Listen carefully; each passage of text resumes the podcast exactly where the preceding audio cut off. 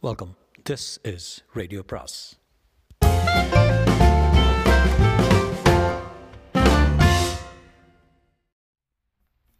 சுஜாதாவின் வசந்த கால குற்றங்கள் பாகம் மூன்று. அகர்வால் முகம் இனிமேல் சிரிக்க முடியாதபடி மொத்த ரத்தமும் மூஞ்சிக்கு வந்து விட்டது ரேகா நீ கொஞ்ச நேரம் வெளியே இரு. நானும் கமிஷனருடன் தனியாக பேசணும் என்றார். ரேகா சட்டென்று எழுந்து வெளியே சென்றாள் அப்பாவுக்கும் மகளுக்கும் பேச்சுவார்த்தை ஒரு நாளைக்கு நான்கு அல்லது ஐந்து வாக்கியங்கள் தான் இருக்கும் போல தோன்றியது. அப்படி சென்றதும் ஸ்கூல் டீச்சர் மை காட் கேட்டிங்களா? அதுவும் வேலை இல்லாதவன். நான்கு ஐந்து பிள்ளைகளுக்கு பாடம் சொல்லி தர்றவன். அவனை போய் கல்யாணம் செய்து கொள்கிறானா இதை விட அபத்தம்டா சொல்லுங்க என்றார். சொல்லுங்கள் என்றார் பிரபாகர் ராவ். போலீஸ் வாழ்க்கையில் எத்தனை அபத்தங்களை சந்தித்திருக்கிறேன் என்று அவர் சொல்ல விரும்பவில்லை. முந்தா நாள் தான் பார்த்தியனியம் செடிகளுக்கு பயந்து கொண்டு லெட்டர் எழுதி வைத்துவிட்டு ஒரு பத்து ஆசாமிகளுக்கு உண்டான மார்ஃப் மார்ஃபியாவை சொந்தமாக இன்ஜெக்ஷன் செய்து கொண்டு தற்கொலை செய்து கொண்ட டாக்டரை சந்தித்திருக்கிறார் அகர்வால் தொடர்ந்தார். அவளை பார்த்தீங்கல்ல? என்ன அழகான பொண்ணு. அவனை நீங்கள் நிச்சயம் பார்க்கணும். கருப்பாக சுண்டு விரலை காட்டி இவ்வளோ தான் இருக்கிறான். பஞ்சாபி கலாச்சாரத்தில் வாழ்ந்தவளால் இவ வேற்று மொழி வேற்று ஜாதி. அவன் ராகவேந்திர சாமியை கட்டிக்கொண்டு அழறான். நெற்றியில் சந்தனம் வேறு அவனை கல்யாணம் செய்து கொள்கிறானா மூன்று நாள். மூன்று நாள் தாங்குமா? சொல்லுங்க. பித்து பிடித்து அலறா. இவளுக்கு நான் என்ன குறை வச்சேன்? எவ்வளவு படிப்பு எவ்வளோ ஆடைக எவ்வளவு சினிமா? இங்கிலாந்தில் மணியை ஒரு பையன் பார்த்து வச்சுருக்குறோம். அவன் விடுமுறையில் வரப்போகிறான் இந்த குண்டை தூக்கி போடுறான். எனக்கு இந்த தலைமுறை புரியவே இல்லை.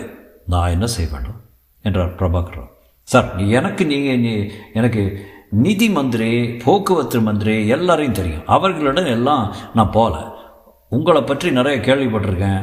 உதவி கமிஷனருங்கிற முறையில் நீங்கள் இந்த நகரத்தில் செய்யும் உத்தமமான செயல்களெல்லாம் பற்றி பறிச்சிருங்க நீங்கள் அவரோட தனியாக பேசுங்க.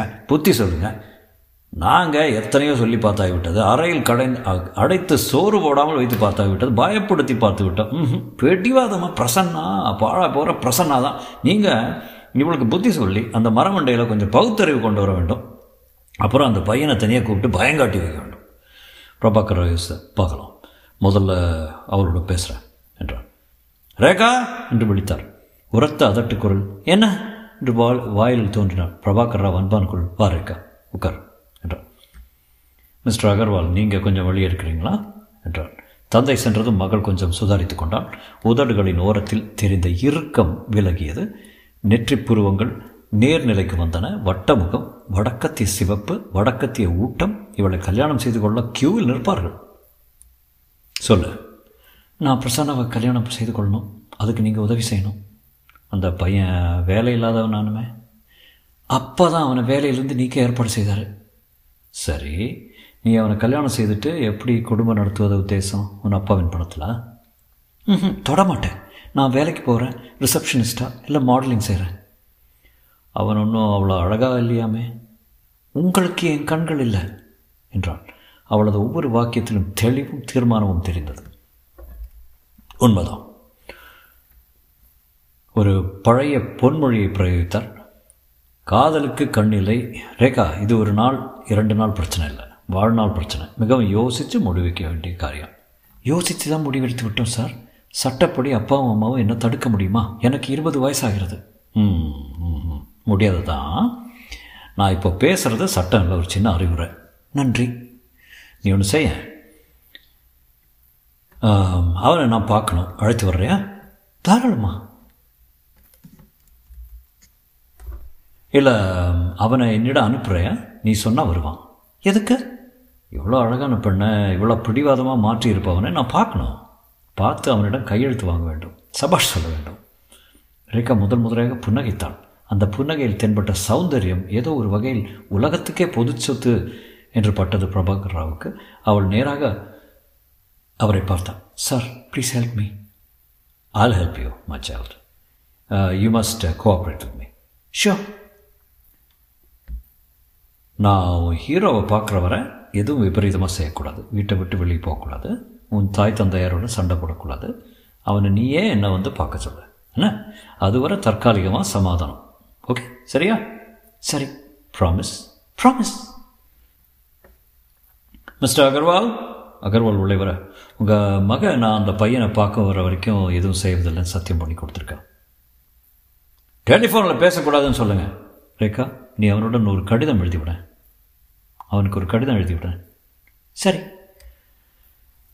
ரேகா அறைக்கு வெளியே செல்ல அகர்வால் சற்று தயங்கி அருகில் வந்து அவன் வந்தால் பயப்படுத்தி வைங்க. அடியுங்க பீட் என்றார். No just want meet him என்றார் பிரபாகர் ராவ் புன்னகையுடன். இரவு அந்த ரெஸ்டாரண்ட்டுக்குள் அந்த பெண் தன் கடைசி வஸ்திரத்தை உதறி போட்டாள். வாத்தியங்கள் அலற ஸ்ட்ரெஸ் ஸ்ட்ரோபோஸ்கோப் uh, துடிக்க சற்று நேரம் அவள் மேனி தரிசனம் வெட்டப்பட்டு வெட்டப்பட்டு சரி தெரிய விசில் சப்தமும் ஆரவாரமும் உச்சக்கட்டத்துக்கு செல்ல விளக்கு சட்டென்று அணைக்கப்பட்டு அவள் பின் இருந்தவன் சரையல் என்று அவள் மீது ஒரு அங்கியை போர்த்த உள்ளே ஓடினாள். மறுபடி விளக்கு போடப்பட்டது. அடுத்த நடனத்துக்காக காத்திருக்கும் இடைவேளை ஆறுமுகம் அங்கே உட்கார்ந்திருந்தவர்களை சுவாரஸ்யமாக பார்த்தான். பெரும்பாலும் நடுத்தர வயதினர் வழக்கைகள் ஏன் சில கிழவர்கள் கூட உபத்திரவம் இல்லாத இச்சை தணிப்பு தூரத்திலிருந்து ஒரு இளம் பெண்ணின் பரிமாணங்களை பார்க்கலாம். சற்று நேரம் மனைவிமார்களை மறந்துவிட்டு பிஸ்னஸ் கவலைகளை கழற்றி விட்டு இஷ்டப்பட்ட அளவு குடிக்கலாம் கூச்சல் போடலாம் இருட்டு தரும் சௌகரியத்தில் இஷ்டப்படி கெட்ட வார்த்தை பேசலாம். எல்லோரும் அந்நியர்கள் தற்காலிக நண்பர்கள் சிகரெட் புகை மனிதர்களின் நெருக்கத்தை நெருக்கத்தால் ஏற்பட்ட உடல் உஷ்ணம் காமம். ஆறுமுகம் மூன்றாவது விஸ்கி மடக்கென்று விழுங்கினான். எதிரே கித்தார் வாசித்துக் கொண்டிருந்தவன் இரண்டாக பிரிந்து ஒன்று சேர இது போதும். தன் பக்கத்தில் இருந்தவனை பார்த்தான். ஒரு சின்ன எலி போல துருதுரு என்று கண்களுடன் மீன் மட்டும் அடர்த்தியாக பற்கள் சற்றே தெரிய உட்கார்ந்திருந்தான். ஓ மீசா எனக்கு பிடிக்கல என்றான் ஆறுமுகம். என்று சிரித்தான் எலி. மீசை எடுத்துரு. காலையில் எடுத்துறேன் இப்போ எடு. வெயிட்டர் ஒரு பிளேடு கொண்டா சட்டென்று அந்த இடத்தில் அமைதி நிலவியது. ஆறுமுகம் உரத்த குரல் பிளேடு கொண்டு வா. பயந்துக்கிட்டு நிற்கிறியா? கொண்டு வாடானா எலி சற்று பயந்து எழுந்திருக்க உட்கார தேவடியமான என்றான். அவன் சட்டென்று உட்கார வெயிட்டர் மேனேஜருக்கு சொல்ல அந்த சிந்திய இளைஞன் நேராக ஆறுமுகத்தை நோக்கி வர ஆறுமுகம் இதனிடையில் அவன் மீசை இரண்டு விரல்களால் திருகி இழுத்து பார்த்து நல்லாவே இல்லை. எடுத்துரு எடுத்துரு என்றான். மிஸ்டர் கெட் அவுட் என்றார் மேனேஜர் ஆறுமுகம் நேயா நேயா கெட் அவுட்டு உங்கள் தாத்தா வந்தாலும் முடியாது. காசு கொடுத்துருக்கேன். டான்ஸ் பார்த்துட்டு தான் போவேன். இன்னும் ரெண்டு டான்ஸ் பாக்கி. ஃபுல்லாக அவுத்து போட சொல்லு அதுக்காக தான் காசு கொடுத்துருக்கோம். உங்கள் ஹோட்டல் சாப்பாடை நாய் தின்னாது. அவ்வளோ காரம். எண்ணெய் மிதக்கும். மேனேஜர் ஆறுமுகத்தை பிடித்து இழுத்தான். தொடாதரா என்று குறி இல்லாமல் ஒரு வீசு வீசினான். கண்ணாடி தமிழர்களும் பீங்கான் உருண்டன. ஆறுமுகம் கையில் ரத்தம் தென்பட எல்லோரும் எழுந்து நின்று பார்த்தார்கள். வாத்தியம் சாம்பித்தது. பத்தா ஹோட்டலை நடத்துறீங்க? நான்கு பேர் ஆறுமுகத்தின் மேல் பாய அந்த இடத்து சம்பவங்கள் சிக்கலாயின. கையில் கண்டதை எடுத்து அடிக்க ஆரம்பித்தான். எலி மேஜைக்கு அடியிலிருந்து புறப்பட எங்கே ஓடுற? என்று அவன் பெல்ட்டை பிடித்து இழுக்க அடிதடி பெரிதாகிவிட்டது ஆறுமுகம் இப்போது மேஜை மேல் நின்று கொண்டு மேலே தொங்கின விளக்கை குறிபார்த்து இடது கையிலிருந்து ஒரு தட்டை வீசினான். மேனேஜர் ஓடிப்போய் போலீஸை அழைத்தார். உப்பார்பேட் போலீஸ் நிலையத்தில் நவநீத்குமார் டியூட்டியில் இருந்தான். ஒரு கான்ஸ்டபிள் சவுக்கத்தை ஆறுமுகத்தின் கழுத்தில் சுற்றி தரதரவென்று இழுத்து வர கூட அந்த சித்திய இளைஞன் ஒரு ரெண்டு வெயிட்டர்கள் பொதுஜனங்கள் ஆறுமுகத்தின் உதடுகளில் வெற்றிலை போட்டார் போல் இரத்த சிவப்பு. கண்களில் கலக்கம். நயா? குடிச்சிட்டு கேப்ரையில் ஒரே கலாட்டம் சார். ஆயிரம் ரூபாய் property உடைச்சிருக்கேன் sir. Arumugam. La la la la la என்று பாடிக்கொண்டே ஹலோ இன்ஸ்பெக்டர் நவ்னீத் குமாரா? என்றான். நவ்னீத் குமார் சற்று நேரம் அவனையே பார்த்தார். இந்த குரல் பரிச்சயமான குரல் இந்த முகம் இங்கே பார்த்திருக்கிறேன் இவனை. அவர் மூடைக்குள் சரசரவென்று நூறு குற்றவாளிகளின் பிம்பங்கள் ஸ்லைட் போட்டப்பட்டது போல மாற அதான் சார் ஆறுமுகம் ஓ அடாடே நீயா? வாயா? தாடி எடுத்துட்டியா? தாடி மிஸ் எல்லாம் எடுத்துட்டேன். அனாவசியத்துக்கு அடிச்சிட்டாங்க இந்த ஹோட்டலில். ரத்தம் பாருங்க. பாஸ்டட் போய் சொல்கிறேன் சார். இவன் தான் சண்டே ஆரம்பித்தான் ஐயோ இல்லவே இல்லை. நான் பாட்டுக்கு சும்மா உட்காந்துருந்தேன் இல்லை சார் இவங்களை கேளுங்க. ஏராளமாக விட்னஸ் இருக்காங்க. நான் அந்த மாதிரிலாம் செய்வேனா சார்? நான் திருந்தணும் இல்லையா? ஒன்று எனக்கு தெரியுங்க. மிஸ்டர் உங்கள் பேர் என்ன? வினாத் சார். ஒரு கம்ப்ளைண்ட் எழுதி கொடுங்க. சார் சார் வேண்டாம் சார். என்னை விட்டுடுங்க. உட்கார்றா. இதை பாருங்கள் ரத்தம். இவன் தான் என்னை அடித்தான் நீங்கள் எழுதுங்க வினோத். ஆறுமுகம் அழ ஆரம்பித்தான். நான் திரும்பிட்டேன் சார். இன்னும் ஜெயிலில் போடாதீங்க சார். ராத்திரி லாக்கப்பில் இரு. நாளைக்கே கோர்ட்டுக்கு போயிட்டு வா. ஆறுமுகம் ஒரு ஓரத்தில் போய் மண்டை பிடித்து கொண்டு உட்கார்ந்தான். காலை எட்டு மணிக்கு சுனில் தன் மோட்டார் சைக்கிளை அந்த கடை வாசலில் நிறுத்தி சிகரெட் வாங்கி பற்ற வைத்து கொண்டான். மெல்ல நடந்தான். தன் பையில் இருந்த காகிதத்திலிருந்து ஒரு முறை டைரக்டரிலிருந்து குறித்து வைத்துக்கொண்டு விலாசத்தை சரிபார்த்து கொண்டான். பிரேமலதா. என்ன டார்லிங் என்று அழைத்த பிரேமலதா? அவள் எப்படி இருக்கிறாள் என்று பார்க்க வேண்டும். அந்த வசீகமான குரலுக்கு உரிய உடல் எப்படிப்பட்டது என்று தெரிந்து கொள்ள வேண்டும். காந்தி நகரின் குறுக்கு தெருக்களில் அந்த விலாசத்தை தேடினான். இதோ இந்த வீடு தான் டெலிஃபோன் மாடியில் இருக்கிறது. இந்த இடம்தான். ஒரு சிறிய பெண் வெள்ளை வெள்ளையர் என்று பள்ளிச்சீருடையுடன் படியிறங்க அவள் பெண். அவள்? இவள்தான் பிரேமலதாவா? பிரேமலதா தன் பெண்ணை ஆதரவுடன் அழைத்துச் சென்று தெருமுனையில் நிற்பதை சுனில் இங்கிருந்து பார்த்தான். மண்டியிட்டு தன் பெண்ணின் மார்பில் குத்தியிருந்த கைக்குட்டையை சரி செய்து முகத்தை துடைத்துவிட்டு டிஃபன் பாக்ஸை குறிப்பிட்டு அவசரமாக ஏதோ போதித்து அன்புடன் உதட்டை குவித்து கொண்டு மானசீகமான முத்தம் கொடுத்து எல்லாவற்றையும் கவனித்தான். ஸ்கூல் பஸ் வர அதில் அவளை பத்திரமாக ஏற்றிவிட்டு டாட்டா காட்டிவிட்டு சுனிலை நோக்கி வந்தாள் சுனில் சற்று பதட்டப்பட்டான். கடைவாசல் நின்று மாடர்ன் பிரெட் வாங்கினாள் சௌக்கியமா என்று கடைக்காரனை விசாரித்தான். சுனில் அவளை மிக அருகில் பார்த்தான். ஒரு தாயாக இருந்தும் அவளிடம் வசீகரம் மிஞ்சி இருந்தது சன்னமான ஜார்ஜட் புடவையினூடே அவள் மார்பு தெரிந்தது தாலி தெரிந்தது திரும்பி வீட்டை நோக்கி நடக்கையில் நளினம் தெரிந்தது. இவள்தான் இவளே தான் சுனில் தன் மோட்டார் சைக்கிளை உதைத்து ஏறக்குறைய தரையை தொடுகிற மாதிரி திரும்பி தடதடவென்று நீலப்புகை தொடர கிளம்பினான். அவன் கண்களில் லேசாக கண்ணீர் இருந்தது. பாவம் பிரேமலதா. சுனிலுக்கு எல்லாம் கிடைத்து விடுகிறது. அதுதான் அவன் குறை. சின்ன பிள்ளையிலிருந்து அவன் கேட்டது கேட்காதது எல்லாம் அவனுக்கு அளிக்கப்பட்டது. ஒரே மகன் அந்த சலுகையில் தந்தை மிகப்பெரிய மனிதர் என்று வ வசதியில் எத்தனை பாழா போகிற சௌகரியங்கள் நடக்க விடவில்லை. அவனை காரில் அனுப்பினார்கள் படிக்க விடவில்லை பாஸ் செய்ய வைத்தார்கள் கல்லூரி அனுமதிக்காக அலைய விடவில்லை அவற்றை விலை கொடுத்து வாங்கினார்கள் சினிமா டிக்கெட்டுகளுக்காக வரிசையில் நிற்கவில்லை கிரிக்கெட் பார்க்க வேண்டுமா? பெவிலியன் சீட்டு கோவா போக வேண்டுமா? பிளேன் டிக்கெட் ஐந்து நட்சத்திர ஹோட்டல் அறை. சொந்தமாக சிரமப்பட்டு எதையும் அடைந்ததில்லை. இந்த வயதுக்கு அறுபது வருஷங்களுக்கு உண்டான பாவங்களை பார்த்து விட்டான். அவன் ரத்தம் புதுசான ஒரு அல்லலுக்கும் அபாயத்துக்கும் அலைந்தது. பிரேமலதாவை அடைவதில் அந்த சவால் இருந்தது அவனுக்கு. அவளுக்கு மறுபடி டெலிஃபோன் செய்ய வேண்டும். சுனில் வீட்டுக்கு வந்தபோது அப்பாவும் அம்மாவும் இறைந்து பேசிக் கொண்டிருந்தார்கள். அவனை பார்த்து நிறுத்தினார்கள். மறுபடி சண்டை போலும் அம்மாவின் சமீபத்திய கண்ணீரை மேக்கப் மறைத்திருந்தது. என்ன வேணா செய் என்ன கேட்காத. ஹாய் சான் என்றார் அப்பா. டெலிஃபோனை எடுத்து எண்களை சுழற்றி நியூயார்க்கு கால் போட்டது என்னாச்சே? என்று கேட்டான். சுனில் உள்ளே நடந்தான். அம்மா அவன் அருகே வந்து கையை பிடித்துக்கொண்டு உங்ககிட்ட நான் பேசணும் என்றான். அப்புறம் என்றான். பெற்ற தாய் அலட்சியம் பண்ணுவாய் ராஜா? என்ன? அப்பா ஹலோ மிஸ்டர் ராம்சந்தானே? என்று நியூயார்க் பேச அவள் பின்னறைக்குள் சென்றாள். காலையில் உன்னை பற்றி பேச்சு வந்தது. சுனில் கண்ணா நான் தான் உன்னை கெடுக்கிறேனா? செல்லம் கொடுக்குறேனா? ஏன் நீங்கள் தான் அவனை கொஞ்சம் கவனிக்கக்கூடாதான்னு கேட்டேன். செக்ரட்டரியை கவனிக்கிற அளவில் கால்பாகம் கவனிக்கக்கூடாதான்னு கேட்டேன். கோவம் வந்து என் கையை பிடிக்க அழ ஆரம்பித்தான். சுனில் ஜன்னலுக்கு வெளியே பார்த்தான். அழுகை நிறுத்தினப்புறம் வரேன் என்றான். சுனில் உனக்கு அம்மா கிட்ட பிரியம் கிடையாதா? ம். அம்மாவுக்கு ஏதாவதுன்னா உனக்கு அழுதே வந்துடும் சின்ன பிள்ளையில உனக்கு எதிராக என்னை அப்பா ஒரு தடவை கன்னத்தில் அடித்தார் குழந்தை பதறி போய் வீல் அழுது என்னை வந்து கட்டி சுனில் அவள் பேசிக்கொண்டிருக்க அறை விட்டு வெளியே வந்தான். அலட்சியம் பண்ணாதரா கண்ணா பின்னால் ரொம்ப வருத்தப்படுவேன் நீ மாறி போயிட்ட. அந்த சுனில் இல்லை நீ ஷாராப் ஹாலில் அப்பா டெலிஃபோன் பேசி முடித்துவிட்டு காரை நோக்கி சென்று கொண்டிருக்க சுனில் டெலிஃபோனை எடுத்தான். மறுமுனை மூன்று தடவை அடித்த பிறகு ஹலோ அவள்தான். பிரேமலதா நான் தான் ஹாய் என் மேலே கோவமா? இல்லை. தனியாக இருக்கியா? ஆமாம் வரவா? ம். உன் பேர் என்ன? சொல்ல மாட்டேன். சொல்லு ஒரு க்ளூ கொடுக்குறேன். எஸ்ல ஆரம்பிக்கிறது வி மஸ்ட் மீட் என்றான். எங்க? எங்க? இங்கே வாயேன் வந்தேனே உன்னை பார்த்தேனே. அப்படியா? ஆனால் நாம் வேற எங்கேயா சந்திக்கலாம். எங்க? நீ சொல்லு நீ சொல்லு. நீயே சொல்லு. உன் குரல் ரொம்ப அழகாக இருக்கு. எங்கே சந்திக்கலாம்?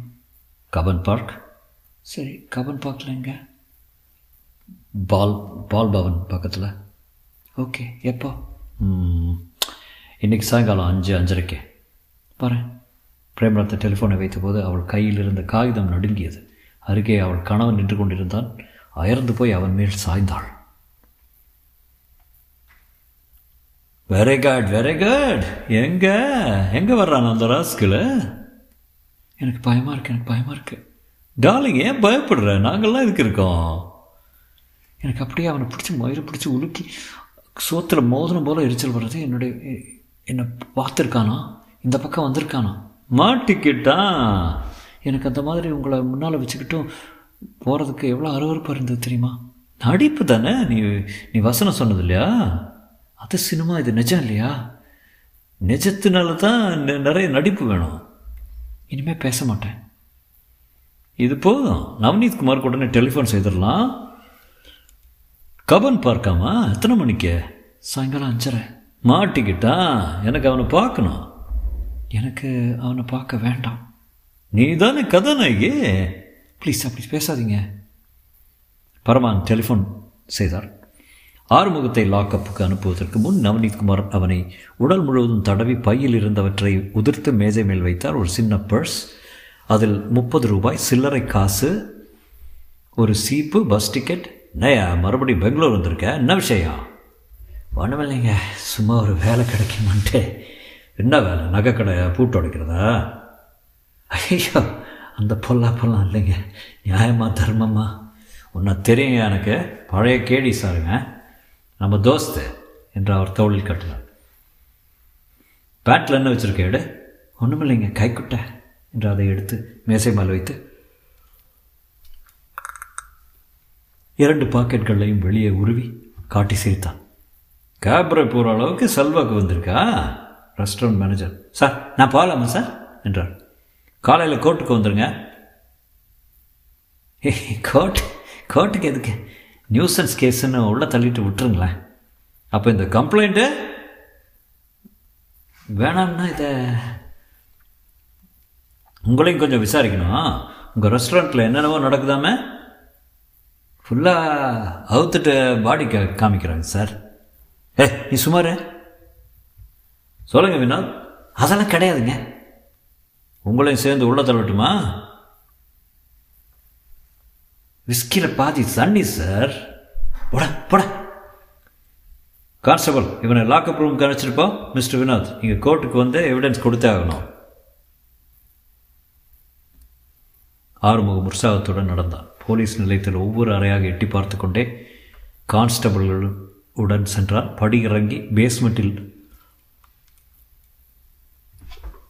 கம்பி கதவுகள் பொருத்தி நான்கு லாக்கப் அறைகள் இருந்தன. வெளிதான வெளிச்சம். மதர் ரூம் வேண்டாங்க. மூத்திர நாத்த அடிக்க சரிதான் பட. அந்த கான்ஸ்டபிள் அவன் கழுத்தை பிடித்து உந்தி தள்ளி சமாளித்து கொண்டான். கடைசி அறை திறக்கப்பட்டது. சிறிய அறை. அழுக்காக ஒரு தலையணி இருந்தது.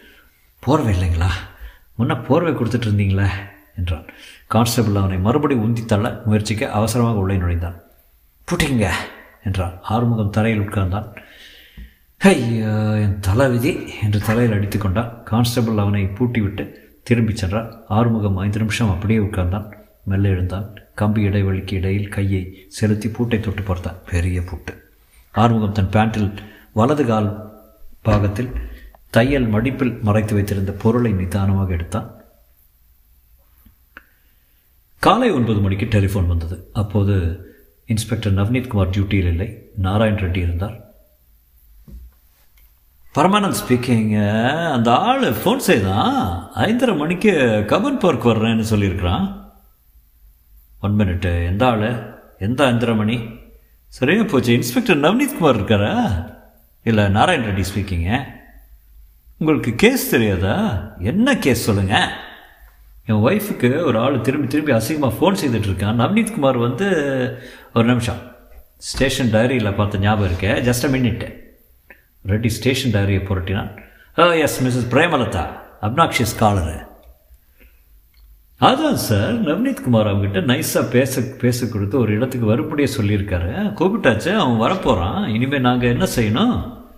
வீட்டில் இருங்க நாங்கள் வர்றோம். அஞ்சரை மணிக்கு கபன் பார்க்கு வரதா சொல்லியிருக்கானே? பிடிச்சிடலாம். நாராயண் ரெட்டி டெலிஃபோனை வைத்து விட்டு மணி அடித்தார். எங்கப்பா நவனீத கோர்ட்டுக்கு போயிருக்கார் சார். அது என்ன கேஸ் தெரியுமா? மிஸ்ஸஸ் பிரேமலதா? தெரியாது சார். சர்க்கிளுக்கு தெரிஞ்சிருக்குமே. அவர் வந்தால் எனக்கு தகவல் சொல்ல. நான் ரவுண்ட்ஸ் போயிட்டு வரேன் சந்தோஷில் ஃபிலிமு ஸ்டார்ஸ் எல்லாம் வர்றாங்களாமே. கூட்டம் அதிகமாக இருக்கும். நவ்னீத் குமார் திரும்பி வந்தால் தகவல் சொல்லு. இந்த காகிதத்தை அவர்கிட்ட காட்டேன் சுனில் மாலை ஐந்து மணிக்கே கபன் பார்க் வந்துவிட்டான். பால் பவன் அருகே தன் மோட்டார் சைக்கிளை நிறுத்தினான். குழந்தைகள் ரயிலில் பெரியவர்கள் குறுகி உட்கார்ந்து கொண்டு பிரயாணம் செய்ய சுட்ட சோளம் நெருப்பில் துடிக்க ஐஸ்கிரீம்கள் நக்கப்பட்டு பலூன்கள் வெடிக்க கான்கிரீட் யானைகளின் தும்பிக்கைகள் குழந்தைகள் சரிய ஊஞ்சல் உற்சாகம் சுனில் தன் கை கடிகாரத்தை பார்த்து கொண்டான். ஐந்து ஐந்து இன்னும் நேரம் இருக்கிறது அவள் எப்படி வருவாள்? நடந்தா ஆட்டோவிலா வந்ததும் என்ன பேச வேண்டும் என்ன செய்ய வேண்டும்? அழைத்து கொண்டு சற்று தனி இடமாக சென்று விடலாம். இன்றைக்கு எனக்கு மால் வேண்டாம். அவள் போதும். அவளுடன் பேசி பேசப் போவதில் இருக்கும் எதிர்பார்ப்பு போதும். அதோ அந்த மரத்தடியில் யாரும் இல்லை. அதன் பின்புற நிழலில் தனிமை கிடைக்கும். அந்த தனிமையில் அவளை தொட்டு பார்க்கலாம். திமறினால் திமிர மாட்டாள் அவள் என்னை அழைத்திருக்கிறாள். அவள்தான் என்னை முதலில் தொடுவாள். என்னை உட்கார வைத்து நானும் உட்கார்ந்து என்னை தன் மடிமேல் கிடத்தி கொண்டு தலையை வருடி கொடுப்பாள் அப்படியே வான் நோக்கி அவளை முத்தமிடுவேன். அது போதும் என்று. சுனில் நடந்து விக்டோரியா ராணி சிலை வரை வந்தான். மகாத்மா காந்தி ரோட்டில் ஆரம்பத்தில் சற்று நேரம் நின்றான். திரும்பினான். ஒருவேளை அவள் எதிர்ப்பக்கத்தில் இருந்து வந்தால்? அங்கே அங்கே போகலாம் அங்கே போகலாம் அப்போது போலீஸ் வண்டி வந்து நிற்பதை கவனித்தான். அதன் தலையில் ரேடியோ ஏரியில் ஆடுவதையும் ஒன்று இரண்டு போலீஸ்காரர்கள் இறங்குவதையும் சம்மந்தமின்றி பார்த்தான். ஒரு இன்ஸ்பெக்டர் அவள் அருகில் வந்து சற்று அவசரத்துடன் ஏதோ சொல்வதையும் உடனே அவர் வண்டியில் ஏறிக்கொண்டு அது புறப்பட்டு சற்று நேரம் சற்று தூரம் சென்று ஒரு மரத்தின் பின் நிற்பதையும் பார்த்தான். பிரேமரத்தா மெல்ல பால்பவன் வாசலை நோக்கி நடப்பதை கவனித்தான். தொடரும்.